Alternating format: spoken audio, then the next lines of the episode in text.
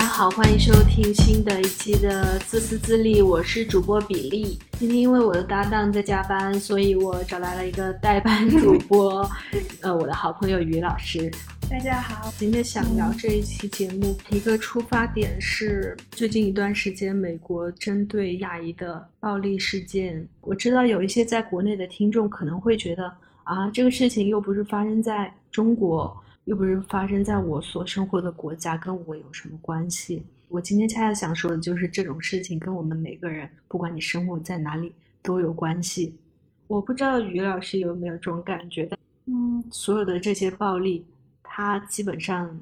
就是同一个东西披着不同的衣服，社会暴力、家庭暴力、校园暴力，对，所有的这些恃强凌弱的暴力行为都是一样的，它都是一个在某一方面，比如说体力上，或者说社会地位、公司职权上更强势的一方去欺视一个更弱势的一方，嗯。这些暴力行为还有一个共同点，就是说施暴者他往往会去给这些受他欺负的人贴一个标签，比如说你是亚裔，你是小眼睛的，你是娘娘腔，你是低于我的，你不是跟我处于同一个级别的，嗯，来去显得好像他去欺凌和排挤这个被害者是理所应当的，嗯，就是这些施暴者他要么是通过。肢体上的暴力行为来施暴，要么就是通过言语或者心理上的这种压力来进行一个长期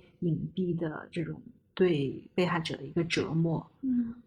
嗯，非常恐怖的一点就是这种心理和言语上的暴力行为，它往往是你很难去收集一个证据的，然后在法律上也很因为没有这种直接的证据，也很难去量刑。然后我觉得这也是这些暴力屡禁不绝的一个原因，他们一直会长期存在在社会的各个角落，不论是在什么国家或者说什么生活场景下，他们都能够好像暗中生根发芽。有很多事情它其实是到达了可以算作暴力事件的严重性，但却没有被。报道或者没有受到关注，是因为它没有那么的让你震惊，对，没有那么视觉化的冲击。在这样的暴力事件里面，我们往往会注意到施暴者，就是说他是什么样的一类人，呃，受害者他们受到了哪些的影响，但我们却往往觉得好像自己不是这其中的任何一方，所以这样的事件与我们无关，我们只是旁观者，我们只是局外人，我们又能做得了什么呢？的那种感觉，但其实。没有人是局外人，我们可能是旁观者，但是我们都不会是局外人的。我小学的时候吧，有一个女生，她长得瘦瘦的，然后她姓罗。我们班上的一群，然后发育比较早的那种男生女生就开始带头叫他的绰号，叫他萝卜干。我也跟着这么叫。我那个时候我还是班长，我没有意识，我只觉得好玩儿。然后甚至是那些同学，比如说。班上大家都在安静的自习的时候，然后突然有个人大声叫一声：“哈哈，萝卜干，你妈来了！”然后全班就哄堂大笑，那个女生就在那边就哭了起来。嗯，有过这样的场景。然后在当时，我真的是没有意识，我真的只觉得这是一件好玩的事情，然后能隐约的感觉到那个女生是受排挤的、不受欢迎的。我觉得我只是旁观者。并不是一个施害者，嗯，但今天我回过头来看，我会觉得我自己就是一个沉默的帮凶。我不知道于老师是什么时候开始对校园霸凌有这种跟我类似的反思的。我真的也就是最近几年而已，甚至到大学我都。没有想起之前跟你说的发生的类似的那个事情，是一个校园霸凌或者是一个校园暴力的事件。当时的事情是在一次英语课上发生的。我们的老师他其实本来是一个跟学生很打成一片的那种性格很开朗的老师，所以在一节英语课上面，然后他就非常非常无意之间的说出了一句这样的话，他说：“哎，某某某同学，你的这个头发怎么这么多？你之后来学校叫你爸爸妈妈帮你扎起来吧。”就你这样子，你看也看不清黑白。他是在课上当着大家来讲的，对吧？嗯，是的，当着所有的那我觉得就蛮不恰当的。即使即使他是一个嗯就是比较随和的老师，但是这个事情完全有更好的处理方式，就是说下课之后，他单独把这个女生叫到一边，说：“哎，你这个事情，嗯，可不可以怎么怎么样去做？”当他说出这句话的时候，被说的那个女生，她会感觉受到一些伤害，因为老师这样子一说，就相当于是对所有的你的同伴宣誓，你现在的形象是不得体的，你这样子做是不对的，你需要去改进。他自己可能都不知道这是一个需要被改进的地方。嗯，那这个事情之后嗯是什么样的？这个事情之后，就是这个女生当时就在班上哭了，她没有非常的就是 drama 的哭，他就是小声的那种锐气，但是老师其实可能感到有一些尴尬，嗯，他就说：“哎呀，这么点事情你至于吗？”嗯就是我现在回想到这件事，是这句话让我觉得更加更加的把它定性为是一个初级暴力的事件吧。当时在那个情情境下，是大家都嘻嘻哈哈的，没有任何一个学生指出来说，哎，这样子好像不太好啊，老师，或者是。哎呀，你没有，你没没事啦。因为我当时坐着，我记得很清楚，我坐在他右边的几排，我有侧目去看他，肩膀一耸一耸的，就是嗯很伤心的那个剪影。现在想想就觉得，哎呀，就是感觉自己也是有一点点嗯，觉得事不关己吧，高高挂起的那种。对。综合了一下各方面的定义，就是说它包括以下几个方面：第一个是取笑或者羞辱你；第二个是散播关于你的谣言；第三个是排挤、孤立你；第四个是逼迫你做你不想做的事情；第五个是吼骂你，或者是就是用难听的话来侮辱你，或者是这些都是霸凌行为。就关于霸凌里面，我们刚才其实也讲到，就是说关于这个起外号的这件事情，我觉得起外号这个事情还还真的挺值得注意的，因为如果这个东西让你感到不舒服，它其实就是一种羞辱，然后如果它是长期重复性的发生的话，它就已经构成了霸凌行为了。然后我觉得还很生气的一个点是在于美国这次的这这些暴力事件，每天都有这种暴力行为上演。一开始是泰国的一个一个老人，一个泰国移民，然后他被人在自家车库车库门前推倒，然后我那个监控画面真的很残忍，就是新闻上还在播报，就是那个人就是双手一把就把他推出去，然后他就倒地，结果两天之后就去世了。然后在纽约的地铁上有一个新加坡裔的人，他就嗯是有一个人站得离他很近，就只是因为说看着他是亚裔面孔，所以就拿起一个刀子就刷了，这样就把他的脸哇，就从中间这样划开了，而且那个伤痕是永久性的。嗯嗯，然后还有就是在在纽约的街头，也有一个五十多岁的华人妇女，就是被人突然就推倒在地，然后去嗯送去医院缝了十多针。嗯然后这些暴力行为一一再的这种发生，但是好像我听到的更多的声音就是说，活该，谁要让他们移民呢？或者是说，在在澳洲的这些媒体甚至都没有报道，因为他们觉得事情不是发生在澳洲，跟他们好像没有嗯关系一样的。嗯那我就无形之中就觉得，好像他们会觉得说，某一类群体受害是活该的那种感觉，他们不值得社会公正吗的那种感觉。对对，就是，其实我是刚刚有，就是跟你在聊这个话题的时候，有一点隐约的担忧的是，觉得我们现在聊这个话题，嗯，虽然是说这个跟我们有关，但是我们重视了这个社会议题，是因为它现在变成了一个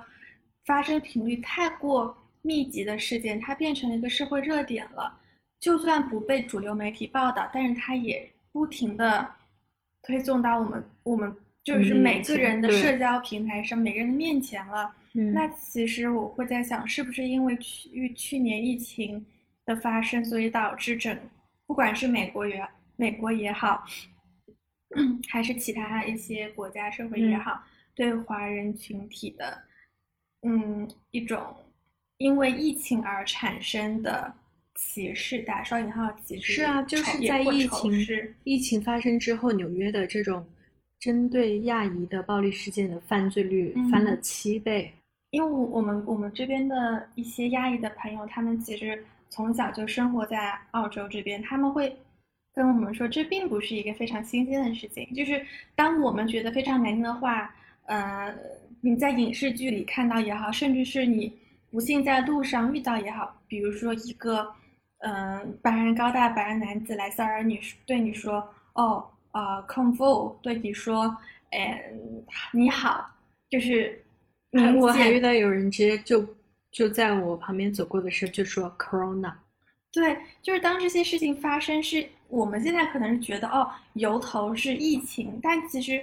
从历史程度上来说，它并不是疫情。我看到过一张图，它就是说上面冰山的上面是这个暴力事件，嗯，是这些流血啊，这些死亡的事例。冰山的下面就是这个海平面是 coronavirus，嗯，然后再往下走，再往下走就是历史上的各种成因，就是比如说白人的这种优越感，嗯，然后对其他。种种族的这种各种歧视的政策，嗯，反正就是种种这种不平等的这些东西，它其实是多种因素的交杂，对。所以，我刚刚其实是在想说，可能是因为疫情，所以导致这个所谓对华仇视的这个 Asian hate 这个议题被更多的人关注了。也是因为最近这个这件事情频频被发生，所以有更多人愿意去提倡反对这种憎恨的嗯行为。但是其实这并不是一个我们现在值得我们现在才应该去正视的一个问题，而是说，其实长久以来都是有这样一种论调在说，只有特定的人才能享受社社会正义。比如是说，在国内可能有一些。所谓的网民会说，看到这些新闻会说，哦，他们自己要去移民出去的，所以他们不应该享享有我们心中所认为的在我们土地上的社会正义。然后在国外的一些所谓的主流媒体，他们不去报道这些非常非常恶劣的性质的事件，是因为他们觉得这是少数群体，这不是我们主流社会所应该关注的问题，他们不应该享有社会正义。那这是非常糟糕的。嗯，对，这就是说白了就是一种欺凌呀，就是欺凌的本质就是一种剥夺嘛。他认为你不配享有跟他一样的权利，去矮化你，去不管是言辞上还是肢体上的去让你让你受这种折磨。嗯，就是就这个事情，为什么说没有旁观者呢？就可能很多人会认为说。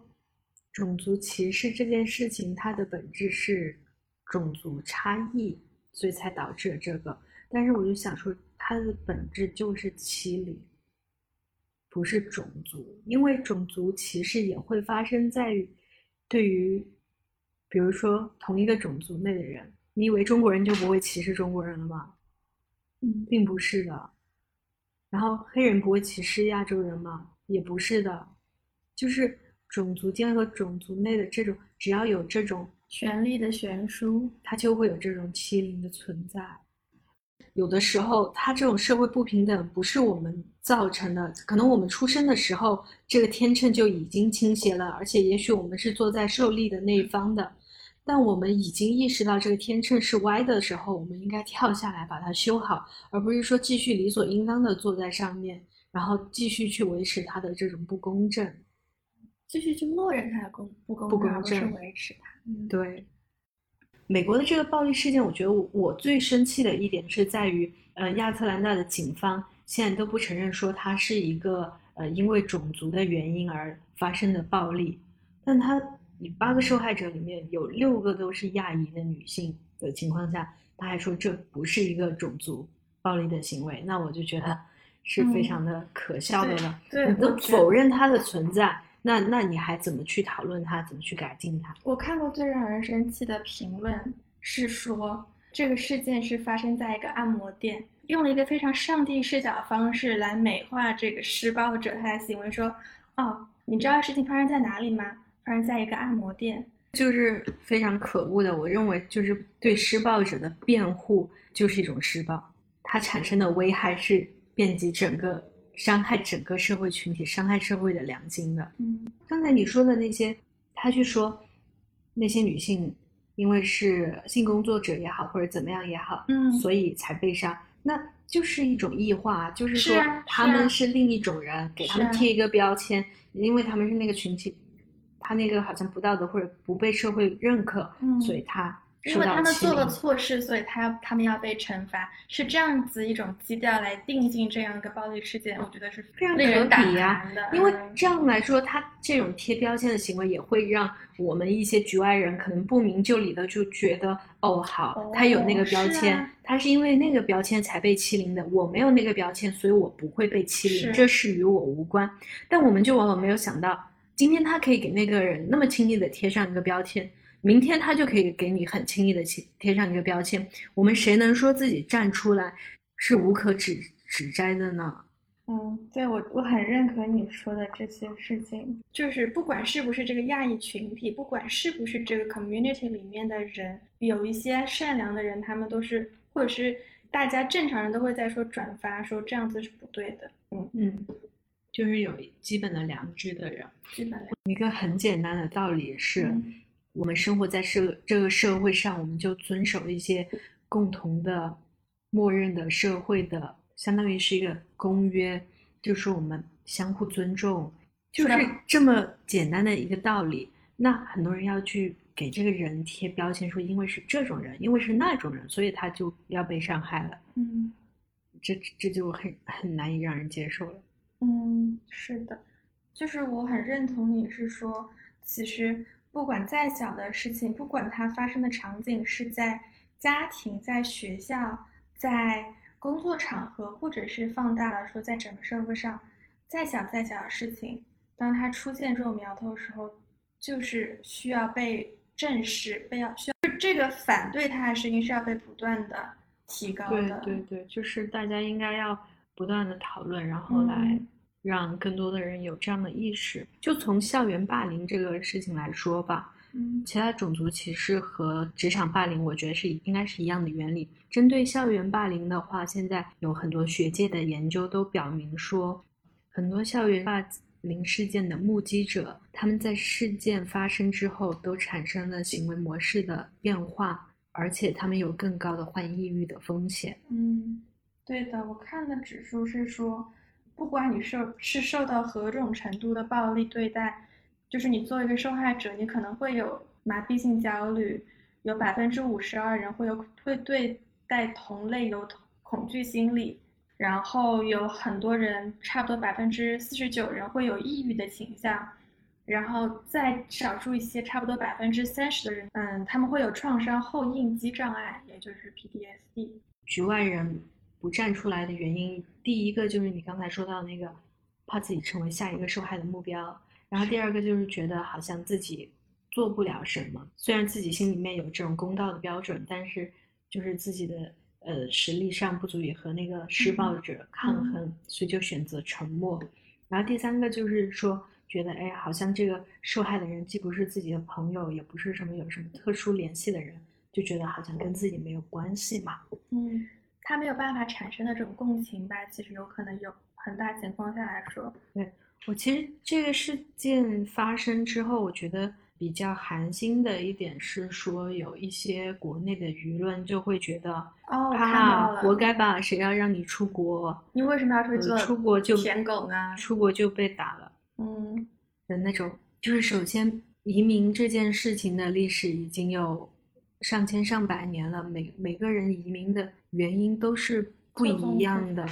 这种论调是一种对被害人或者说对其他的大众的一种再次的伤害。不管他是选择出国，还是他是一个性工作者，还是他是一个怎么怎么样的人，就是没有一个人类值得被那样对待。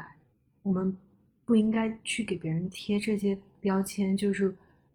带路党五或者五毛，或者是这种什么舔狗，就觉得好像哦，那这种人被欺负了就活该，这不是的。或者我们换一个视角来说，当受害者不被正确对待之后，又要说到我之前看的影视剧了，嗯不是我亲身经历的，对不起。但是其实受害者当他没有受到公平的对待之后，他有概率会成为一个施暴者施害者，对因为他觉得公允是只有靠自己去去施暴才能够获取的。对，那这种概念长此以往下去就就是一个恶性循环。啊，对我们其实很多时候，这个施暴者和受害者，嗯他们的这种身份并不是固定的。有的人他在一处施暴，在别处，呃，是受受害害者。是，对，这就是一种暴力的恶循环吧。嗯其实说白了，这些不公正的东西，它大部分的都是见光死的。只要我们大部分人能够勇敢的说，你这样是不嗯对的，那它一定是会无法继续的。嗯嗯，之所以说这种事件里面没有局外人的第二个原因是说，局外人你当时的沉默或者你当时的哄笑，其实就是在助长施暴者的气焰。沉默就是暴力，百分之八十的校园暴力都是发生在有旁观者的情况下的。这些施暴者他是通过旁观者的反应来获得一种满足感。但是同时呢，这些旁观者他也是改变事态的关键。近年来，很多研究开始把以往就是我们的目光只是锁定在受害人和施害人上面，转移到了旁观者的身份上。其实很多时候，这个局外人他们才是改变事态的关键。如果是言语暴力的行为的话，那如果有这个时候有一个局外人站出来为受害者说一两句话，在这种情况下，百分之九十五的暴力都能够在十秒钟之内就结束。然后，如果他是一个肢体上的暴力的话，如果有人站出来制止或者是干涉的话，那大概率就是这个暴力是在一年之后都不会再重复发生了的。如果在这种情况下没有一个人出来说一句话，甚至大家在那边哄笑的话，那这个霸凌的行为是有很大的概率是会重复的出再次出现的。对，嗯对，我就看到说，那这个时候，比如说校园霸凌，我们能做的事情有什么呢？作为局外人，首先就是你可以，你如果觉得正面去和那个施暴者硬杠，觉得自己没有这个实力，而且也担心自己成为下一个受害者的话，你可以去暗中去告诉那个被欺负的人说，你没有做错什么，嗯因为你是一个目击者，你可以帮助他一起收集证据，然后去告诉可靠的老师，或者是说就是成年人，你觉得可靠的人。嗯，同时你如果有足够的信心的话，你是可以联合更多的人一起阻止那个施暴者，告诉他说：“哎，你这样说不对。嗯”总之，你是有很多方式去干预这些事情的。嗯嗯，同样的，在职场霸凌和这种街头的种族歧视的暴力事件里面，你在场，你就是一个目击人，你就是一个证人，哪怕你不能去在当时制止那个事情的发生，你至少可以在事后勇敢的站出来佐证当时的暴力的行为。嗯，是的。其实对于一个局外人或者对于一个旁观者来说，一个是像你刚刚说的那种，可能是觉得跟自己没有什么太大关系，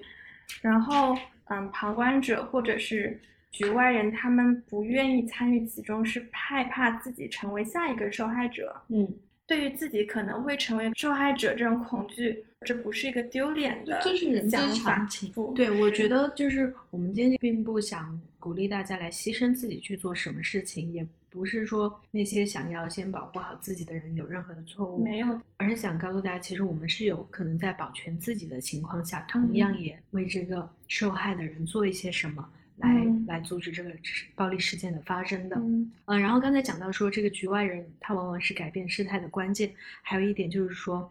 嗯，我们都知道受害的人他当时遭受的肢体暴力的痛苦，可能就一一两个星期就恢复了，但是那种心理上的痛苦是终身的。嗯但研究显示说，如果在这种霸凌发生的时候，有一个局外人出来干涉的话，那大概率下，这个受害者他以后遭受的心理痛苦和患抑郁的风险会大大的降低。他会觉得，哦，这样的事件是会是会有人出来帮助他的，他不是孤立无援的。是的，嗯，我前几天做这一期的准备的时候，才发现豆瓣上有一个小组，就是关于校园霸凌的。然后上面的人他发帖就会开头，要么就说自己是旁观者，要么就说自己是受凌者，或者是说霸凌者。嗯，那百分之可能九十五的人都是那个受凌者，然后在里面讲述自己的痛苦和屈辱。天啊，这些痛苦往往是延续了一二十年都没有得到化解。有一些人在想想要试图去化解，然后去参加同学会之后又受到再一次的伤害，然后也有旁观者，大概可能百分之四点九九九九九九的那种感觉，只有非常少非常少的霸凌者是在之后觉得哦良心发现了，去道歉，然后去在里面道歉，然后嗯。让大家问想问的问题啊之类的。在在一些国家，它有相对完善的立法和一些机构来保障，但是即使是那样的情况下，也没有办法杜绝就是校园霸凌的，因为澳洲其实有非常完善的关于未成年人的保护的法令，就是有有儿童保护法案，然后也有这种反家庭暴力的法案，嗯但是就是澳洲的，据统计，澳洲的校园霸凌的概率是中国的两倍，是韩国的三倍。这么这么大，对，但你你也可以理解为是在澳洲这样的事件都得到了报告，因为它哦统计的是被报告的案例数嘛。在中国和韩国也许有一些发生了，它没有被报告上去。嗯嗯，但是不管怎么样，我我我想说的不是说比较各个国家之间的这种系统，我是想说，在系统再完善的情况下，都还是会有这样的嗯产嗯暴力和不公正的行为的产嗯生的。那这种时候，就是我们作为旁观者是需要做一些什么的。我们至少可以发声，可以一直来讨论这个事情，不要让嗯它显得像是不存在一样。嗯然后，嗯，我们可以去想办法去给予这个被霸凌的人一些鼓励，对，对，然后其实我还是还刚刚说到那个有这些机制，我是想说，因为我遇到过有一些朋友，他们是遭受过职场霸凌，然后他们真的是向这个 Workfare 去，嗯，申请，就是